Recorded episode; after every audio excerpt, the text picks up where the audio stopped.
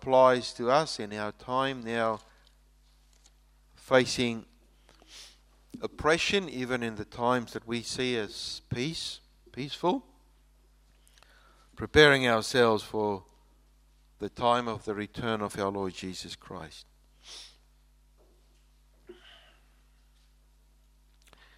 First Kings chapter 18, I'm going to read verses 1 to 15.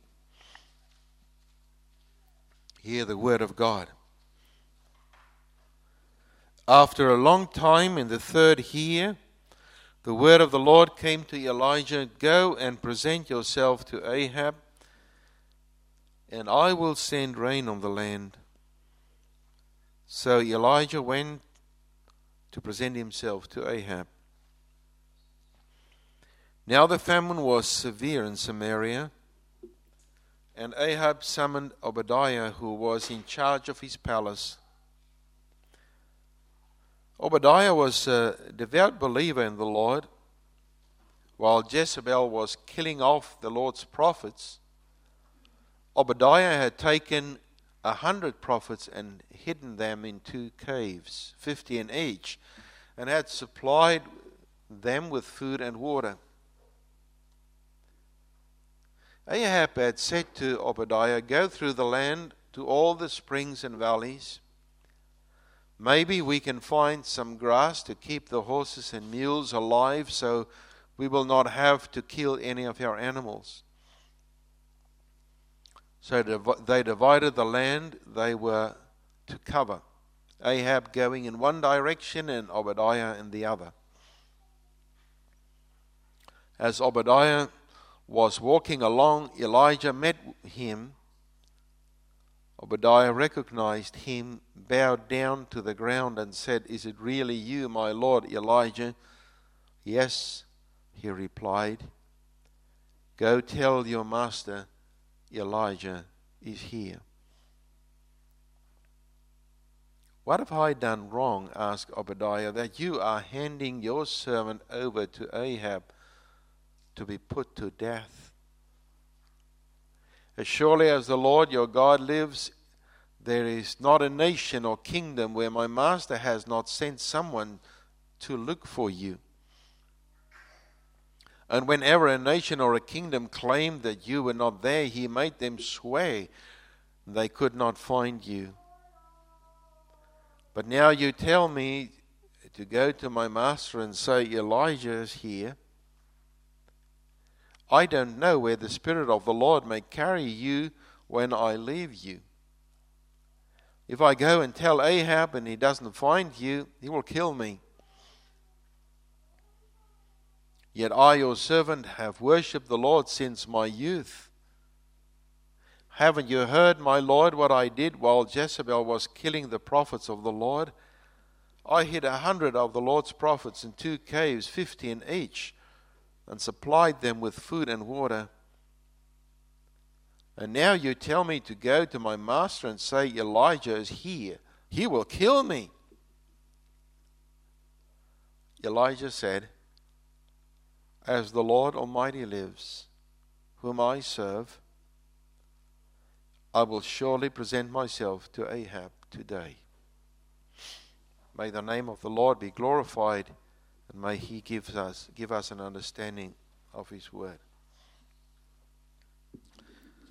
The title of the sermon today is uh, Face the Challenge.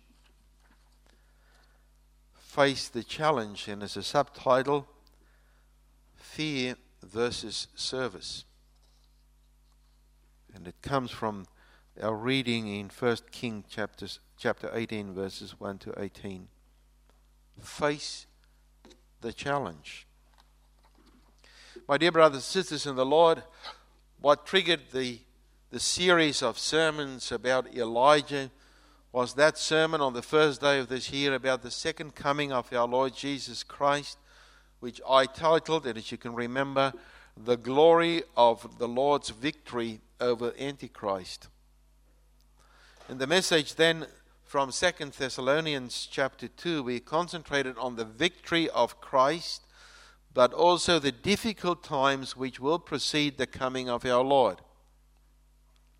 That sermon then was followed up by one titled, Trust God to Do as He Promised, taken from 1 Kings chapter 16 as an introduction to the ministry of Elijah in the face of this fierce opposition of the godless Ahab and his wife Jezebel. Trust God to do as He promised. So, although we might face difficult times ahead of us, trust God to do as He promised. Then it was followed by the sermon of last week to say that live and trust God to provide for you in difficult times, like Elijah did. The Lord looked after him. He lived with the, the widow, and, and he did mighty things.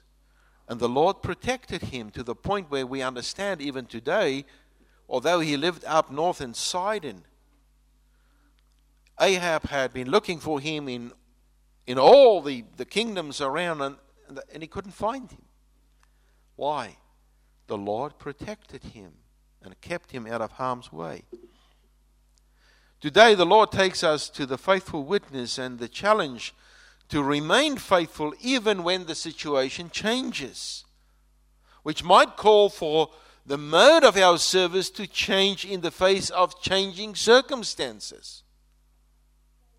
The Lord then, in the beginning of this chapter, says, You go and present yourself to Ahab. The time has come. You will face the difficulties of facing Ahab. But Ahab then said, I will present myself to, uh, Elijah said, I will present myself to Ahab. And he adds into this verse, the last that we read this morning, as the Lord Almighty lives, I will present myself.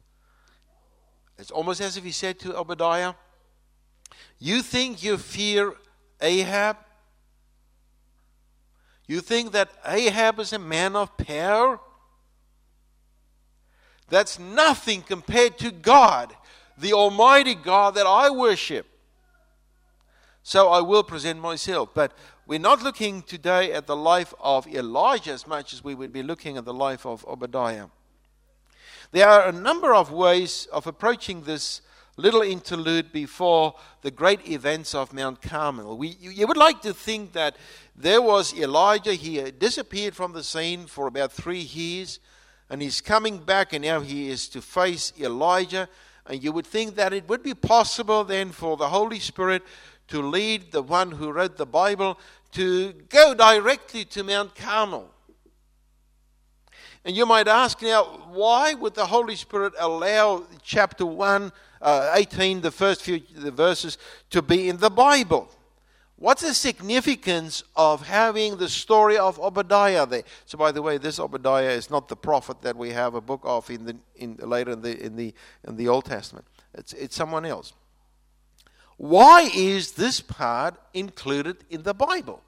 Why did we why can't we just go directly to the challenge to the king and the challenge to his wife and the gods they worshipped and their priests and the nation to follow the Lord and then kill off the, the, the prophets of Baal and have it, have it all restored? Why then the story of Obadiah in between? I think it is for a specific reason.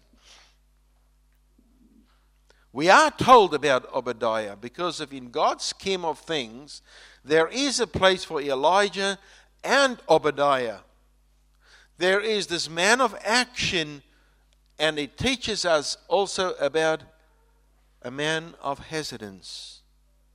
Elijah seemed like someone who showed up from nowhere and just as soon disappeared.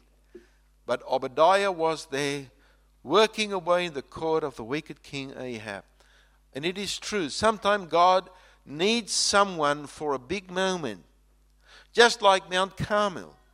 But sometimes He needs someone to work away quietly behind the scenes until He calls them for public worship, uh, public uh, service.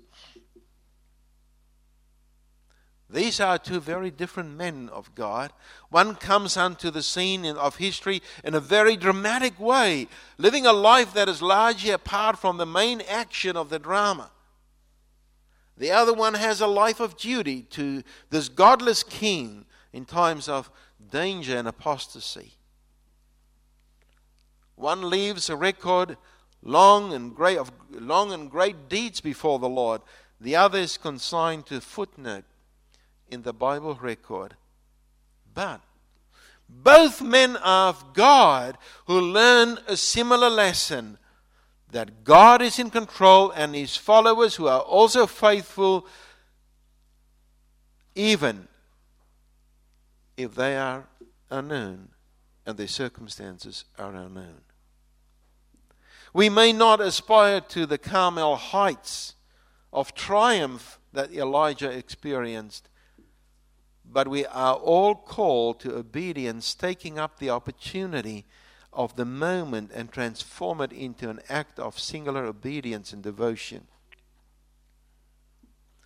The history of the church is not full of Elijahs. There were the big names, and there, there were the men and the women the Lord used over, over, over many, many years. And they, they are examples to us. They are the lights for us to follow. But there are also those who might have died without having their name recorded anyway. And they were equally important in the eyes of the Lord.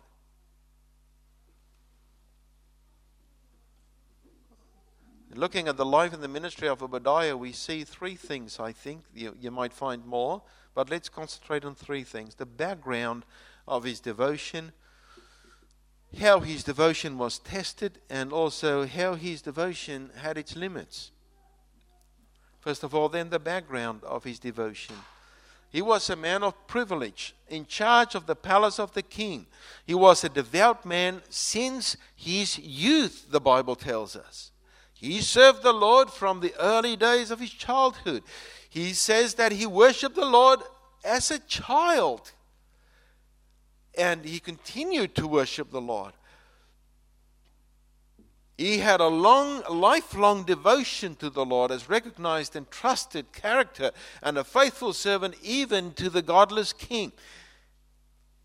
We don't know exactly where it came from. Maybe he had godly parents. Maybe the Lord had a wonderful way in preparing him for this ministry. But fact is, he was right in the palm of the hand of God. He trusted God and he looked to God for guidance each, each day.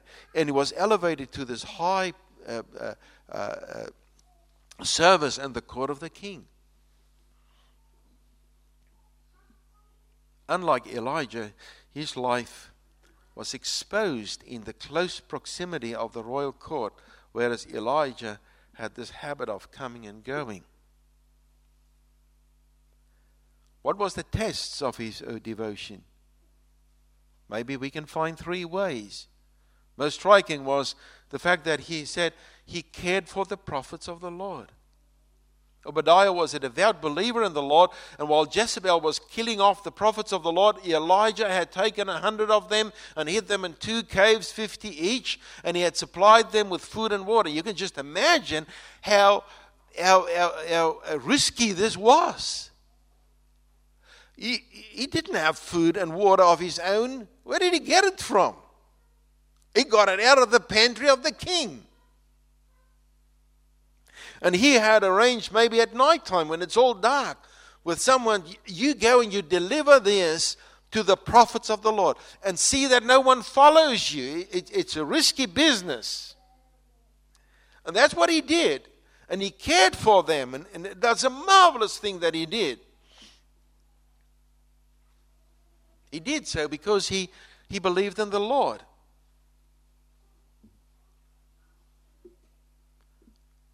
He was not the Carmel type of demonstration of his, his faith, but he was someone who you could say probably worked in secret.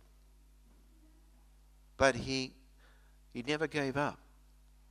He took risks for his faith. This faith was further tested by the everyday demands of Ahab. Obadiah was required to do as Ahab commanded, even though he must have found it difficult Many believers work against such a background. There was Nicodemus, the Pharisee uh, and the ruler who came to the Lord at night time out of fear for the people. But later he believed in Christ and he stood up for the defense of Christ. But still, we think, we get the impression that he did not really understand the full extent of who Christ was. Fact is, the Bible does not tell us that he made a public switch to follow Jesus. It reminds us of a word in, in John chapter 12, verse 42. Never, nevertheless, many even of the authorities believed in Christ, but for fear of the Pharisees, they did not confess it so that they would not be put out of the synagogue. But there were other people like that we read in, in, in, in the book of Acts Crispus and Sosthenes. They were rulers of the synagogue in Corinth. But when they were exposed to the gospel of the Lord Jesus Christ, they learned about his salvation and then they made a public choice and they stepped out of their positions and openly followed Christ. And even, and even then, uh, their homes became the place of worship for those who followed Christ.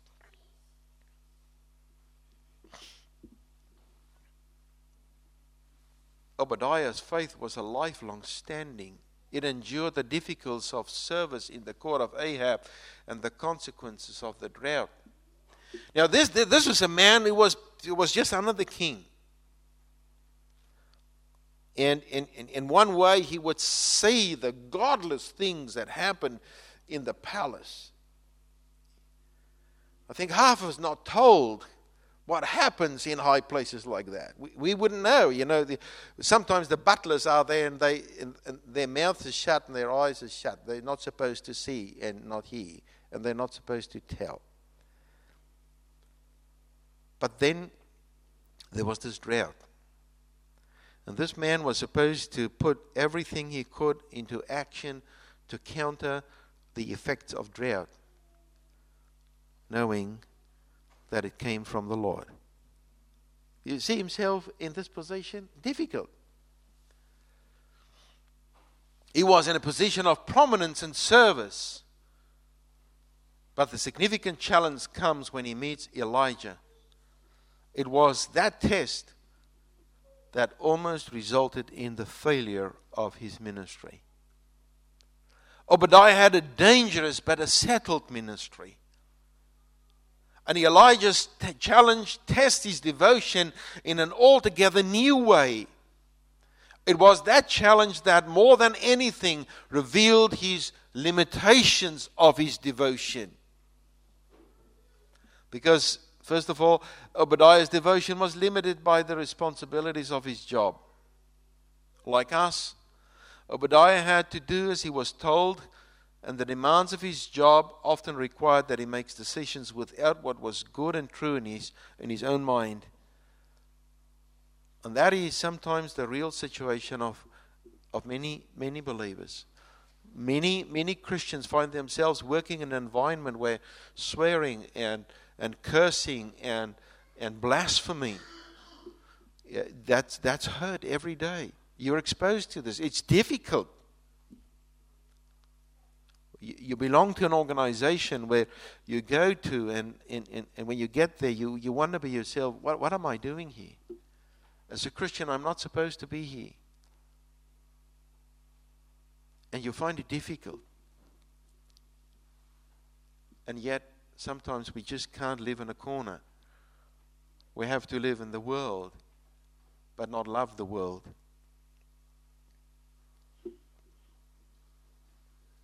Not every man can have the unique position of an Elijah, where the lines of demarcation are clearly drawn.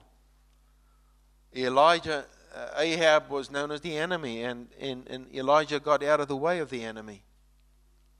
Most of us have to work against the background of misunderstanding and doubt, and sometimes downright, downright opposition. And we have to weigh up the limiting factors of our employment or situation, and we have to respond accordingly. But all of us face a challenge. No doubt.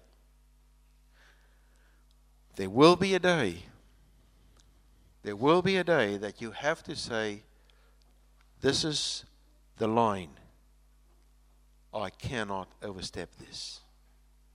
Obadiah's devotion is limited by his misunderstanding of Elijah's command.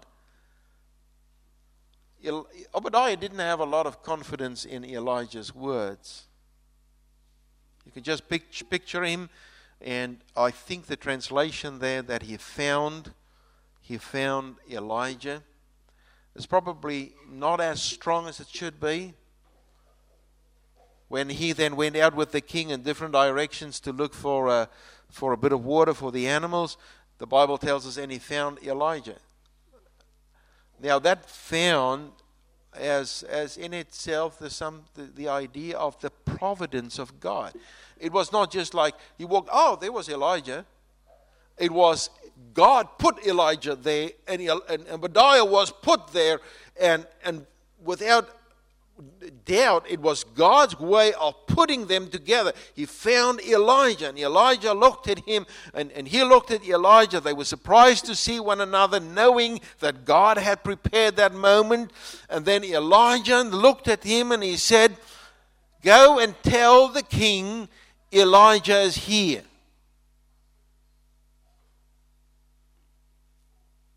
Well, I can tell the king a lot of other things, but this is not something that I'd like to tell Elijah. I could go back and tell him that I have not found any pasture for the animals. I could go and tell Elijah that I found a brook with a bit of water. I, I can tell Elijah a lot of things, but if, if I have the choice, Ahab, uh, Elijah, I can't tell Ahab this. Why? Because he'll kill me.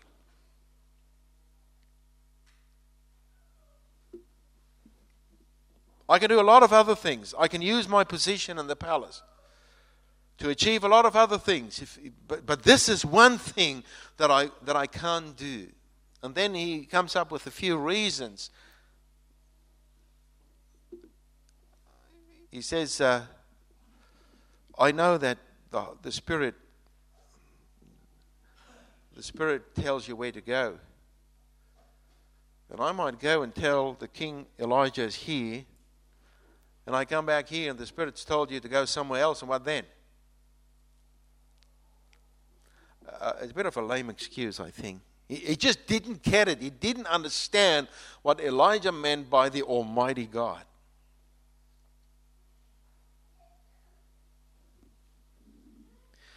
His devotion was limited by his sense of what.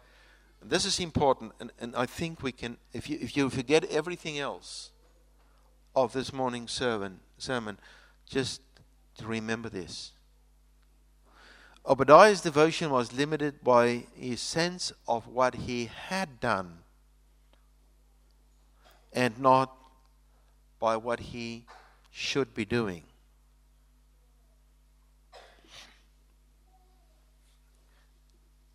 It's almost as if he said to Elijah, Elijah, can I just can I just refresh your memory.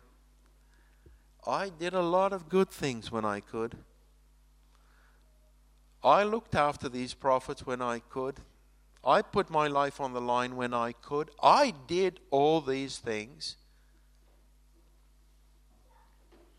We must understand that what happened in the past was a learning school to prepare us for the future. The past then is not my shelf of good works to justify my unwillingness to tackle the future the past and what the Lord wanted us to do under the, those specific circumstances are the building blocks to be better prepared for future obedience. Never can the things I did in the past be treated to excuse me from the future challenges. This happens too much in the church. Look, I've been a Sunday school teacher for years and I've given my energy for the ministry, so don't count on me when it comes to the new challenges of church life. Now, it is true that some of us are getting on in years and we don't have the energy and we just don't have the physical strength to do it anymore. But it does not excuse us not to be involved in the challenge. Look, if there's anything you want to do and be involved in the challenge, just pray then. But just do something. When the excuse to be actively involved in God's work is purely a matter of choice based on the performances of the past, it exposes a selfish dedication looking on our opportunities of the past as a way of gaining good standing with the Lord and therefore say, ask someone else. Thank God for the good things you could do in the past.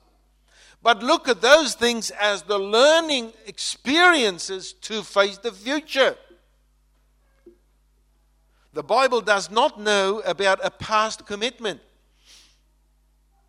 The Bible looks at what we can do now and what we should be doing now and what we should do tomorrow. So often we live in the past. We celebrate the victories that were, but we hesitate the challenges of the now. Only history will tell us the value of what Obadiah did by saving the lives of those prophets and feeding them. Only history will tell us what Obadiah did and the choices that he made may be without the knowledge of Ahab, the godless king, that actually helped the ministry of the church of his time. Only history will tell us that. But the interesting thing is, that is not recorded in the Bible. What is recorded in the Bible is the hesitance of Obadiah to take on the challenge and face the challenge as it comes. In relation to Christian service, it isn't what we have done, but what I will do that counts.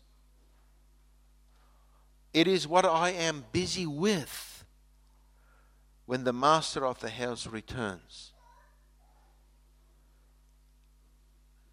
There were two groups of virgins, the Bible tells us. One group was prepared and they actually brought more oil along. The other group did not bring oil along. But let's face it, both of them were there. It is not that they were not there. But, it, but the matter of the, the, the, the thing that really matters is what were they doing when the groom arrived. Obadiah was a devout believer in the Lord. While Jezebel then was killing off the Lord's prophets, he looked after them. But Obadiah can testify to the life of devotion to God. But we remember him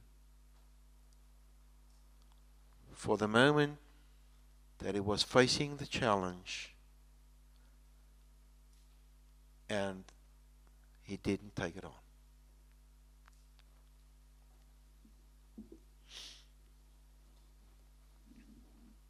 There are the Elijahs and the Obadiahs. Both are called for service. Some stand in the front line all the time. Others work in the background all the time. But sometimes God wants us to step out in faith and face the challenge. Our task is not to proclaim the arrival of Elijah. Our, ta- our task is to proclaim the gospel of Jesus Christ. And as we saw in the last two Sundays, God takes his, we can take God on his word and to do as he promised and trust him even in the face of death. Elijah and Peter and Paul and all the disciples and thousands many, thousands many more martyrs in the past stepped, uh, stepped up to the, to the charge to proclaim Jesus Christ as King and trust them with their lives, even if they had to die in the process. But there were also others like Obadiah and Nicodemus and Demas who were hesitant. They looked back like the life of Lot, the wife of Lot. And the Lord Jesus says, If you want to follow me, and you look back, you're not fit for service.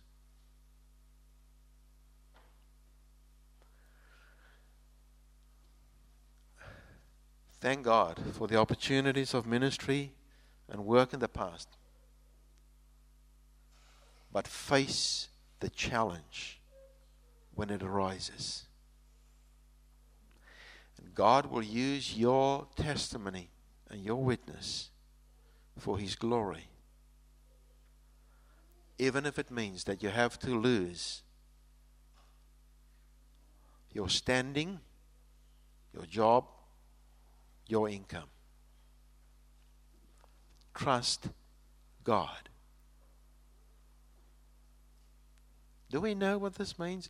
I ask myself this question Do I really know what this means?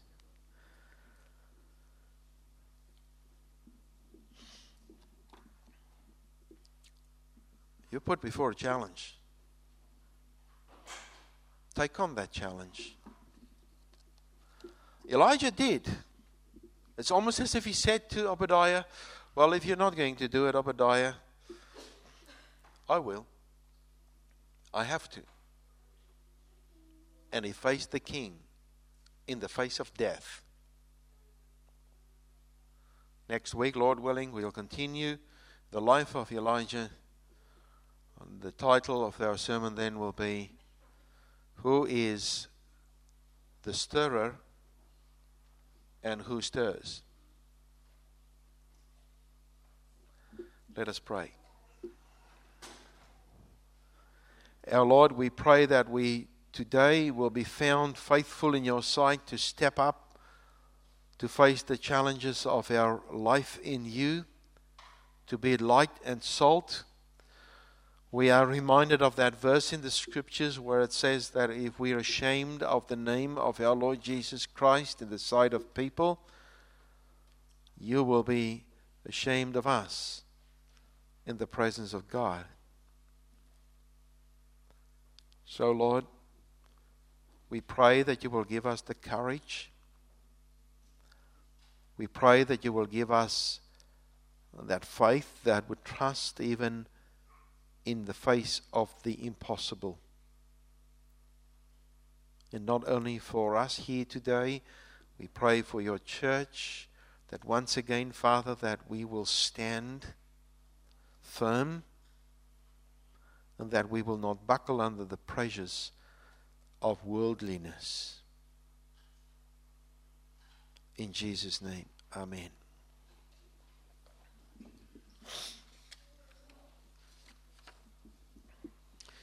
476 Jesus, Master, whose I am.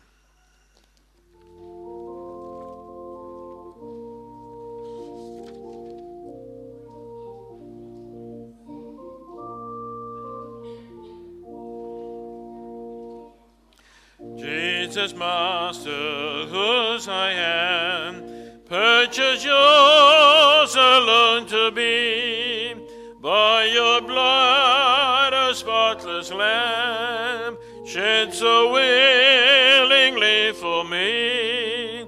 Let my heart be all your own. Let me live for you alone. Jesus, Master, I am yours. Keep me faithful, keep me near. Let your prayer shine in me. All my home wait me to cheer. Jesus, Lord, at your feet I fall. Dear Lord, be my all in all. Jesus, Master, whom I serve, though so feebly and so ill, strength and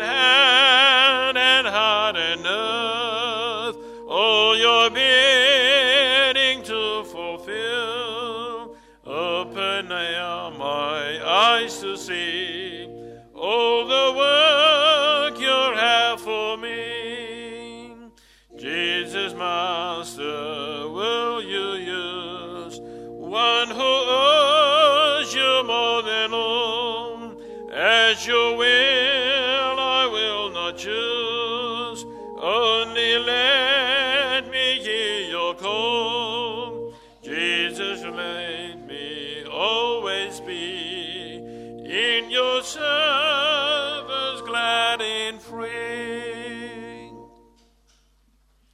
And now the grace of our Lord Jesus Christ, the love of God our Father and the fellowship of the Holy Spirit be with you all. Amen. Amen. Amen.